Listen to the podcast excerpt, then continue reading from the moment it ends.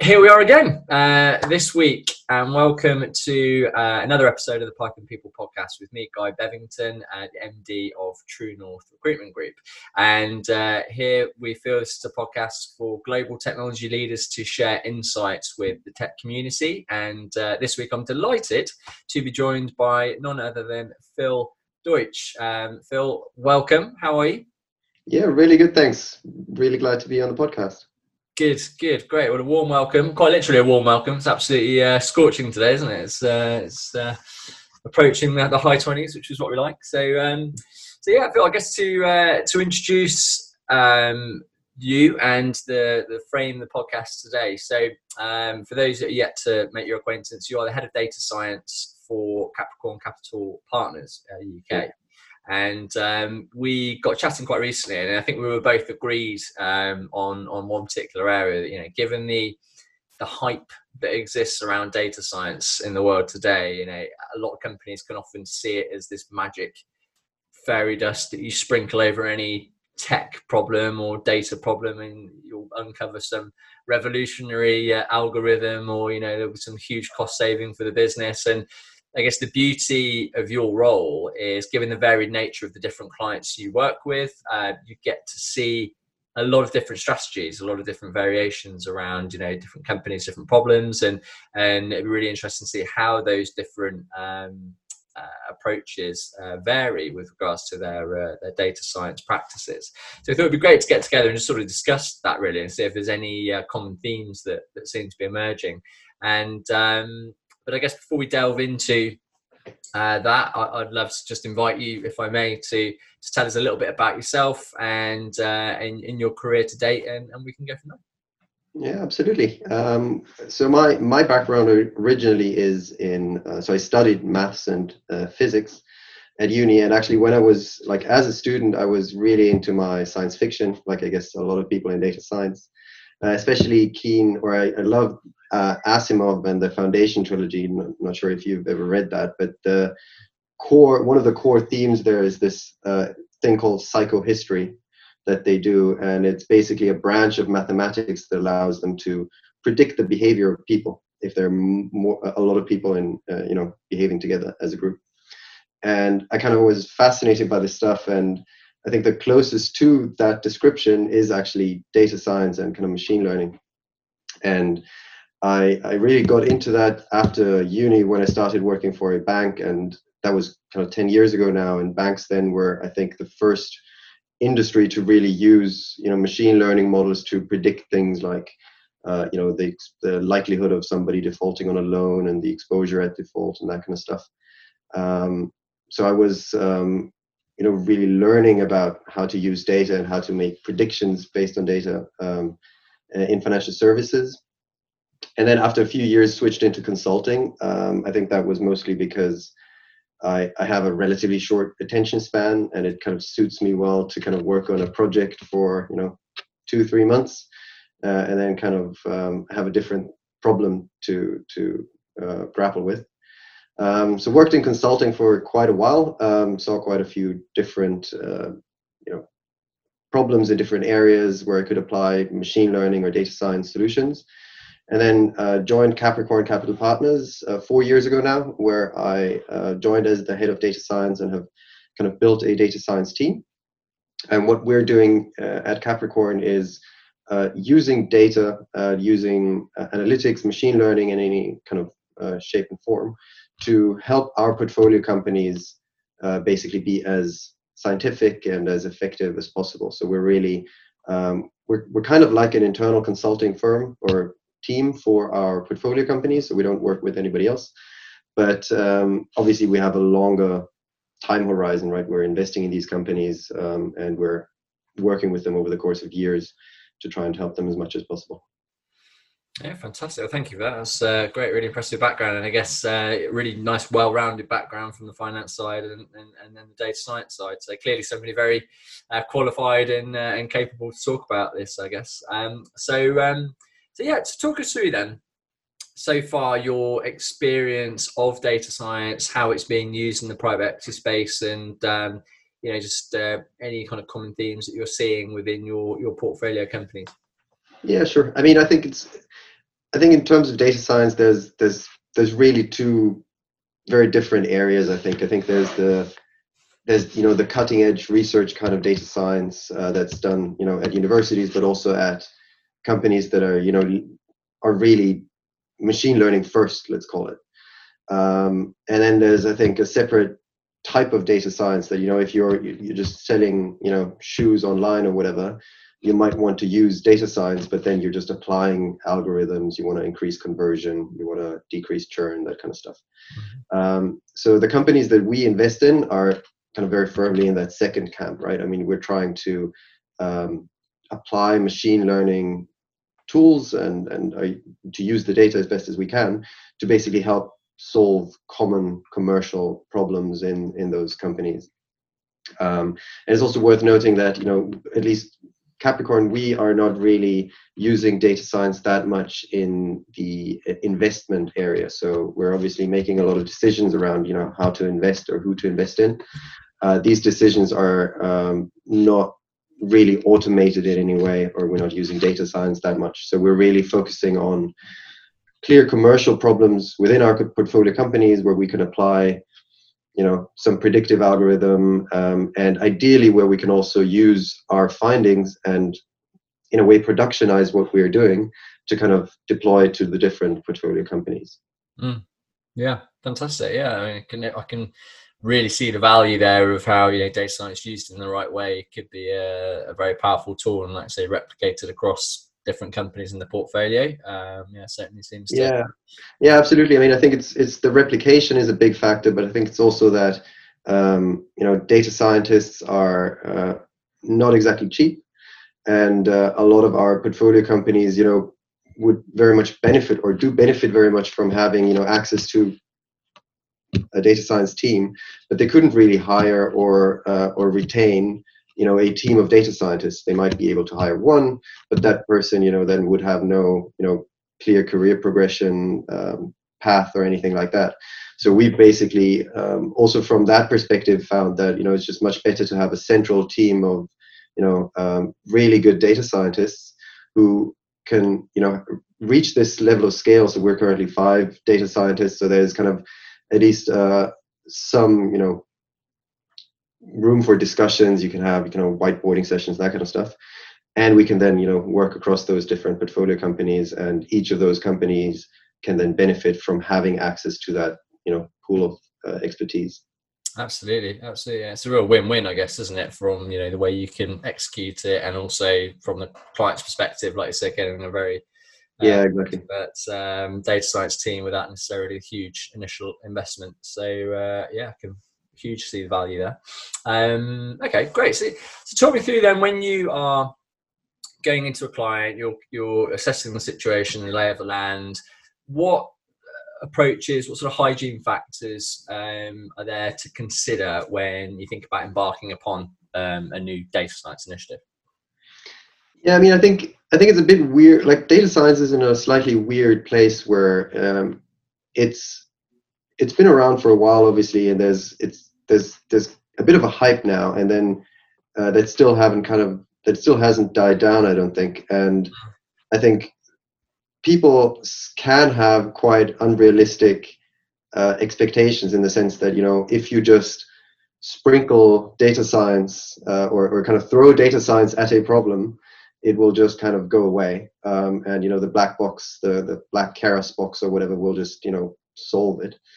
And and I think that kind of can lead to a bit of dis- disillusionment or kind of it lead to people being then disappointed with the results because then quite often you know the there's a disconnect between what the data scientist builds and what the business actually needs. And I think my a very very large part of my job I think is actually in translating between what a you know product owner or a you know a commercial user needs into a technical framework that into a technical problem that effectively can be solved using or optimized using an algorithm.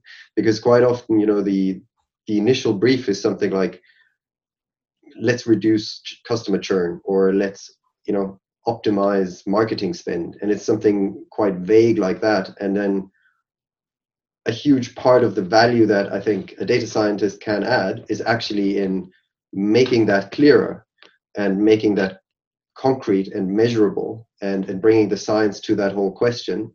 Um, and part of that can be, you know, building a machine learning tool to then actually optimize part of this. But I think even without that, there's a huge amount of value to add by just, you know, making all of these terms precise. You know, what does it actually mean to to optimize marketing spend? Is it just about, you know, the return on advertising spend? Is it about customer lifetime? But like, there's a lot of different ways that this could be done, or that ideas that people could have about what that means. And so I think in terms of the these hygiene factors, I think really the the the core is to have a a definition of success effectively. And I think without that, it does it really doesn't make sense to try and build something complicated and then um, not quite know, you know, at which point does it actually succeed.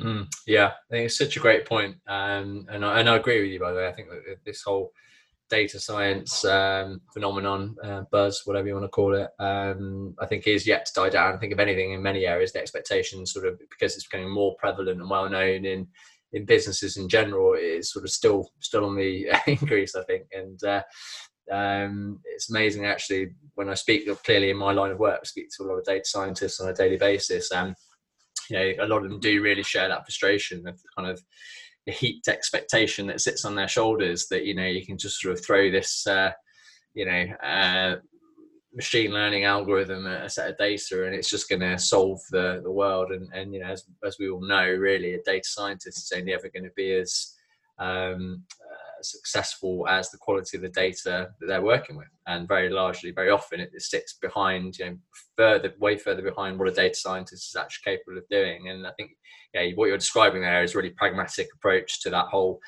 analysis piece right at the beginning. And uh, you know, sometimes, quite frankly, it isn't the right solution. Um, and uh, I think that's uh, something a lot of companies could really benefit from hearing. Um, but um, but with that in mind, I mean, what what do you feel are there sort of key indicators that you would uh, measure as to whether you feel a machine learning solution should be used?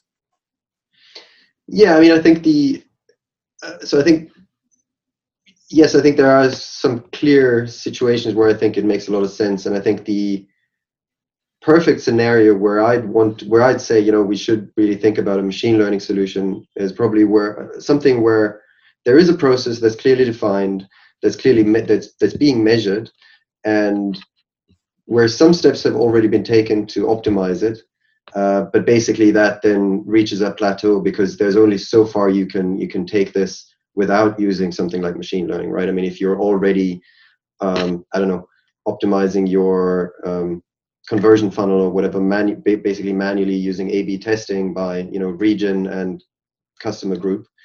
Uh, there's there's only so far you can take this, and I think that's when it makes a lot of sense to then say, okay, in order to, order to properly personalize recommendations on a website or, or whatever it is, you actually have to use machine learning. But I think uh, ideally you want to you want to do that once you've had a proper stab at a/B testing and optimizing and and and tracking the performance uh, first. And I don't think you want to leapfrog this and um, and go straight into machine learning uh, algorithms without having that basis first. Yeah, yeah, totally agree. Totally agree. Um, okay, cool. So when it comes to um, the rollout of a data science um, initiative, um, the world of data science obviously sits quite closely with software engineering, and it's, it's quite a well-known, um, well-trodden path, I guess, in, the software engineering world about certain methodologies that exist out there to successfully deliver software. Uh, you know, obviously all know the likes of Agile and Scrum and Kanban and different methodologies out there.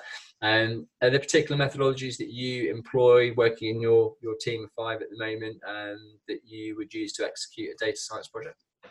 Yeah, I mean, I, I don't think we we're really reinventing the wheel there, but we found that, or I found that a uh, a version of Scrum uh, with a kind of Kanban board works really well. So uh, most of the projects that uh, we're doing are running on uh, one on weekly sprints. Um, so basically, we have a roadmap that has the high level um, the high level tasks um, and those are break, broken down into tasks that are you know then slotted into one week sprints. And I think uh, one of the key learnings there is that um, especially with machine learning it, and, and, data science generally, it's very tempting to have you know huge tasks that then just sit there in you know in the in progress uh, status of a Kanban board for like a week or whatever or two weeks because you know the the task is then effectively you know build a model or something. Mm. And I think the um, ideally you can break it down into you know very very granular chunks, which you know I've found to be very very helpful because the more you can constantly have this flow of tasks through that uh, through the different statuses and through these sprints i think uh, the easier it is to spot when you know somebody gets stuck or something isn't working as expected um, but yeah i think that that's kind of um, a key aspect. I think another one is uh, you know something that um, again you know uh, we haven't invented but it's um, it, it's kind of a very agile mindset in that with machine learning project or i guess with with software development in general it's very tempting to just go away for you know a month build something and then you know deploy it. Um, but i really believe that you know data science in particular is a contact sport. You want to be as close to you know the users of this tool or, or this this model as possible. And so having you know very regular check-in check-ins making sure that at the end of each you know sprint there's something very tangible to to show and for somebody else to use and play with and then feedback on. I think that's that's extremely important. And i think it's something that i don't think comes natural for a lot of data scientists who tend to be uh, and i mean i definitely uh, include myself in this tend to be somewhat more you know introverted and want to just you know go away and build something great and then you know you know show off show off our great creation and I think in reality that just doesn't really work that well. Mm, yeah, that's another really good point because um, I guess in the world of data science, you know, very very often is that conduit with the business and uh, understanding how what you're doing is impacting on the business. And like you said, often there can be um, culture clashes, personality clashes from both sides of the uh, of the coin, I guess. And um, I mean, how do you how do you personally manage that and how do you how do you build a, a, a successful data science culture um, you know within within your your particular team yeah I, th- I think the one of the key things i think is that ideally these projects are much more cross functional i think when you when you just label it as a data science project um, you know, to build a recommendation engine or whatever it is. I think I think this makes it a lot harder because then you're automatically building in this these silos, and you almost have you know you know you have the data science team you know producing something, uh, and then just you know building that mindset of the data scientists are just um, the data science work ends where you know that product is deployed or whatever. And I think uh, a better setup is to have a cross-functional team where you know the the team has the has a clear objective like I don't know, let's improve conversion on, on, on that particular website, and we want to use do that using uh, a recommendation engine, say. But then have a front end engineer on that team, have a product owner on that team who can really who understands the customers, and have a one or two data scientists on the team. But basically, uh, the more I think you can foster that cross functionality, the the better it is because um, I think it's important for the data scientists to always feel and see that they are, I think, ultimately, you know, we're a support function for, you know, other parts of the business and they have actual commercial, you know, metrics and, and problems that they want to solve. And it's not just a um, academic problem that's, you know, solved by data scientists in isolation. Yeah, yeah, totally. I think that's the mark of a of a great leader in the data science um, space that they really foster that element of collaboration with the rest of the business. Um, it's certainly a common theme that I've seen. Seems like you're similarly echoing that, which is which is fantastic. Yeah. Um, so um, okay, great. And and you know, bearing in mind your your time now as a leader in the data science space, what do you feel are the are the biggest lessons that you've learned that you could perhaps share around either data science practices internally or those potentially with um, any of your clients? Um, are there any kind of big lessons that really stand out to you? Yeah, I mean, I think I think maybe maybe it'd be useful actually uh, to have different names for this because I feel like it's hard to talk about data science because so many different things are falling under the data science umbrella and it goes uh, i mean one is you know data science and machine learning being used interchangeably and, and, kind of for me machine learning is you know clearly one tool that a data scientist uses and it's not kind of the same thing. But it's also within machine learning or data science you have a huge gap between you know the cutting edge you know research, uh, you know, the what OpenAI is doing and what you read about AGI and all that stuff and GPT-3. And then you have what most companies are actually using. And I think that gap is is widening, if anything, because you know it's just the cutting edge is just so so far removed from really what most companies are are doing and, mm. and realistically also what most companies need right i mean the yeah. very few companies need you know deep learning models really um, but almost every company uh, could you know be better at making you know doing experiments and making scientific decisions capturing the data and uh, and yes simple machine learning models might also be a good idea but you're then uh, i think one of the challenges is that quite often the the data scientists are obviously in that area because they're super interested in the cutting edge thing uh, and then they can get frustrated when you know they're building the seventh uh, logistic regression model. Um, and uh, i think it's uh, it can be hard to kind of bridge that gap in a way.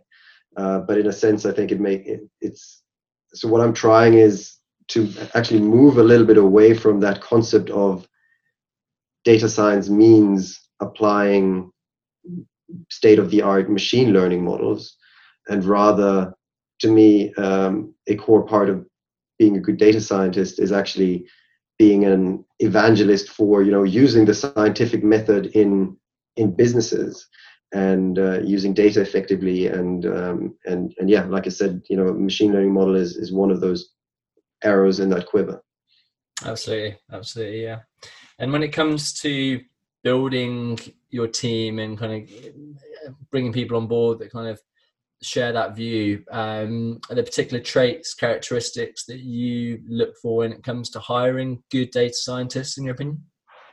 Yeah, I mean, I think the, I mean, obviously there's, you know, a kind of there are technical hygiene factors, you know, uh, everybody that I um, that I hire needs to be, you know, quite good at you know SQL, Python, um, ideally Python and R, and kind of know a little bit about that um, these tools. But um, I think as important is uh, you know communication skills and and also you know interpersonal skills and, and, and patience and just being able to explain these concepts clearly to somebody who isn't technical because you know with we're, we're a little bit a victim of our own success there, I think, because with the proliferation of you know fantastic tools like uh, you know scikit-learn and um, and cloud platforms where it's you know easier and easier to deploy that stuff, um, it becomes very tempting to just throw a lot of computing power and a very complicated algorithm at a problem. Mm. But you then, first of all, immediately lose anybody who isn't technical uh, and second of all, you're then it, it, becomes so hard to then troubleshoot when something when the output isn't what you're expecting, and you'll then constantly have questions from you know some non-technical person that's like, well, why does it? Why did the tool recommend this over that or, or whatever? And so I think for me, being able to understand what a non-technical person needs to needs to know and kind of explain that to them and um, and kind of being able to engage with them on on that level and kind of explaining machine learning algorithms at you know different levels depending on who you're talking to i think that's a very very key skill Yeah, I totally agree. I think that translation piece is absolutely massive because I think also gaining the buy-in from the business as well. Like you said, it's very much a winning hearts and minds exercise, and yeah, people. I suppose fundamentally, if they feel that every time they speak to somebody with a data science team, they just have no clue what's being spoken about, they'll just instantly shut down, won't they? So it's that yeah. uh, ability to to know how to phrase things to, to various people that being yeah. sending but also being informative and uh, you know uh, i think it's a very difficult skill to, to perfect but uh, no I, I, totally would agree with that yeah um, but it's, uh, i think it's, it's actually also the reason why i kind of think you know that you you always hear these um, there's there's some articles or some you know talking points that you know data science is going to be automated or you know uh, these all singing, all dancing uh, data science tools are just going to optimize stuff for you. And I think in reality, th- th- this is the reason why I'm not worried about that at all, really, because I think the um, the benefit or the value that you know data scientists bring uh, is not really the ability of writing the piece of code that you know uh, trains a deep learning model. I mean that that becomes easier and easier, you know, every month um, it's really that translation piece and understanding the commercial side enough to know what to even apply in the first place mm. um, and whether that data you know is good enough to feed it to be fed into an algorithm and all, all of that all of these kinds of questions that i don't know I, at some point who knows but i don't see those you know uh, being automated anytime soon or, or kind of not requiring that that insight and that that level of communication yeah, yeah, I totally agree. That's a really good point actually, because I mean, I, I, I'd almost extrapolate that out into really what, what I do as a job in recruitment as well, because you know, for a long, long time, recruiters have been worried about, you know, is the job of a recruiter going to get taken over by some sophisticated AI algorithm that can connect talent and companies? And of course, you know, whilst these tools and the fantastic tools are being created all the time, which really, really help with that whole initial um, sort of matching process there is still fundamentally, you know, recruitment is a human business, and as as is as are most businesses, really, there's always an element of human interaction involved within it. And really, when a client is is working with with me, I always say really what they're paying for is my opinion. yeah it's that kind of um, the bit that the algorithm can't really ever necessarily match up because it's about how do I feel when I speak to that person, and who knows, maybe in future, a long way down the line, we'll have uh, levels of AI that are that sort of sentient and sophisticated, but uh, for a long, long time, I still think there's always going to be that that piece of human interaction needed to make sense of the the data. that makes sense in, in lots exactly, and, and, and I think the um, I guess um, you know when somebody knows hundred percent exactly what they want in both of those cases, right? That that can be automated, right? If somebody knows exactly here's my here's exactly the kind of job that I want and I'm just interested in that industry in that job in that you know whatever then yes you could probably automate this because this is a very easy matching exercise. And it's in the same way if somebody has you know a very like there's a very clear metric there's a very clear process and they just want to and it's basically an optimization problem then yes you can just run it through an algorithm. But I think the the reality is that in most cases it it's not like this right? It's uh, people don't quite know what they need or what they want or what the lowest hanging fruit is and they don't even know what questions to ask because they don't know the industry or they don't know the the algorithms that can be applied. So that's uh, it's a lot of it is understanding basically mm, connecting those two worlds and basically being able to say oh actually you know this is the problem that you know is much easier to solve than that problem and so we should tackle that first or whatever and then you know applying the right tools yeah absolutely absolutely. I guess it's all about context isn't it? Intelligence yeah. context. Um, so yeah 100% agree with that. Um, okay fantastic. Well first absolutely fascinating speaking to you. Really really enjoyed the chat and uh, i always like to end every podcast by asking um, your opinion on what are you most excited about um, in the world of ai and data science moving forward? I mean you've mentioned obviously the world is progressing at a pace from a, the cutting edge data science point of view in terms of what it can actually uh, you know achieve. But what uh, is there anything out there that really excites you, um, you know, moving forward? Yeah, I mean, I think the um, I think the cutting edge of data science is you know or, or machine learning. I think is extremely exciting. I think I mentioned GPT three. Um, uh, a little bit earlier, and I think that was the first example of you know uh, I think an AI system that really kind of completely blew me away as a you know I don't you know I'm I don't have too much to do with the with these kind of cutting edge models, but that that feeling of you know you, this doesn't feel like a computer anymore. Mm. I think that's extremely exciting, and it's quite clear that we're still at the very beginning of this um, um, shift, and and so I think it's going to be extremely exciting to see what what comes of you know AGI and uh, and these uh, machine learning models. I think closer to home a little bit, I'm I'm actually also very excited about uh, recent advances in ML ops, and I think that's an area that is you know still very underdeveloped in a in a sense, and there's no real standard for you know something like what GitHub did for you know software development. Uh, you know you don't really have you have some GitHub like things for data, but there's no real standard like you know Git for data or Git for machine learning models where you could you know uh, version all the different artifacts and the models and make it a lot easier to deploy these tools. Roll back to you know what was why did we make that prediction last week and what were the inputs, what were the outputs. Uh, so I think uh, in that sense, data science really lags behind traditional software development, which is not really surprising, right? It's so much younger. And we're kind of currently trying to shoehorn everything into these software development tools, like, you know, we're, we're writing unit tests like, you know, you would for a static application. And I feel like there's no currently very good way of, you know, translating all of that into the ML world.